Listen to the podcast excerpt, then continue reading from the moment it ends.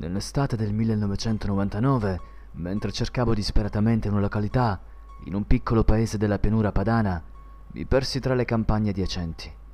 Eppure, nonostante in quell'epoca non esistessero i navigatori satellitari, mi parve di leggere più volte quel maledetto cartello stradale, con scritto chiaramente Boffalora d'Adda 7 km. Impazzì, girando a destra e a manca, ma tra sterminati campi di grano e boschi, il panorama rese la mia impresa sempre più ardua. A peggiorare le cose ci si mise la stanchezza, oltre al sole che ormai calava inesorabilmente, tingendo di cremisi il cielo, prossimo al buio della notte. Prima di crollare cercai disperatamente un albergo o comunque una sistemazione per dormire.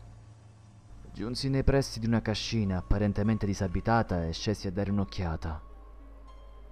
Appena voltai lo sguardo nei campi attorno a me, fui colpito da un buffo spaventapasseri e mi scappò un sorriso. Quando fui di fronte alla recinzione, notai un vecchio ad una finestra fissarmi. Notai un ghigno terrificante sul suo volto. Cercai di attirare la sua attenzione alzando le braccia in segno d'aiuto, ma fu tutto inutile. Lo strano vecchietto chiuse le ante della finestra e scomparve.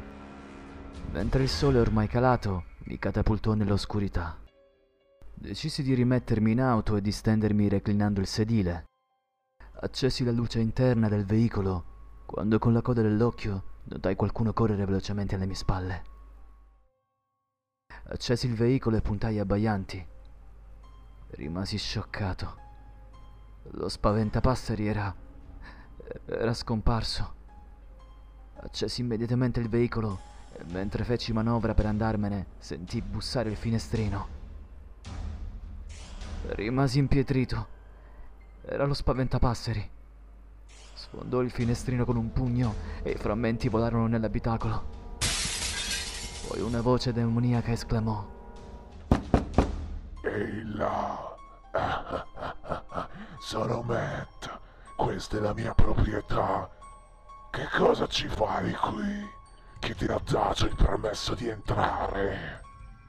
Ma soprattutto, perché hai importunato mio padre? Nel mentre mi prese con un braccio.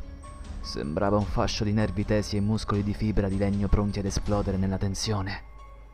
Mi trascinò fuori dal finestrino senza aprire la portiera. Mi ferì il fianco con i vetri mentre sfregavo sulla carrozzeria. Mi caricò in spalla e mi condusse all'interno dei filari di grano. C'era un palo di legno. Proprio quello su cui si trovava legato lui poco prima. Mi legò talmente forte che pensai di morire stritolato. Legò le caviglie e il torace sul palo verticale. Poi prese un altro arbusto e completò la croce, legando anche i polsi. E poi aggiunse Benvenuto amico, sei il mio successore. Ora farai il lavoro al posto mio. Vedrai che ti piacerà. Ti sto dando la vita eterna. Vedrai che mi ringrazierai.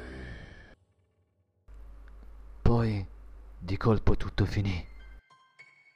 Ora di giorno guardo le auto sfrecciare attorno a me e osservo i corvi che si posano sul mio cappello. Ma non appena cala il sole, beh, allora scendo dalla mia croce e mi diverto a spostare i cartelli per confondere i passanti, ignari di quello che gli accadrà. Non è male. Matt aveva ragione. Ora sono immortale anch'io.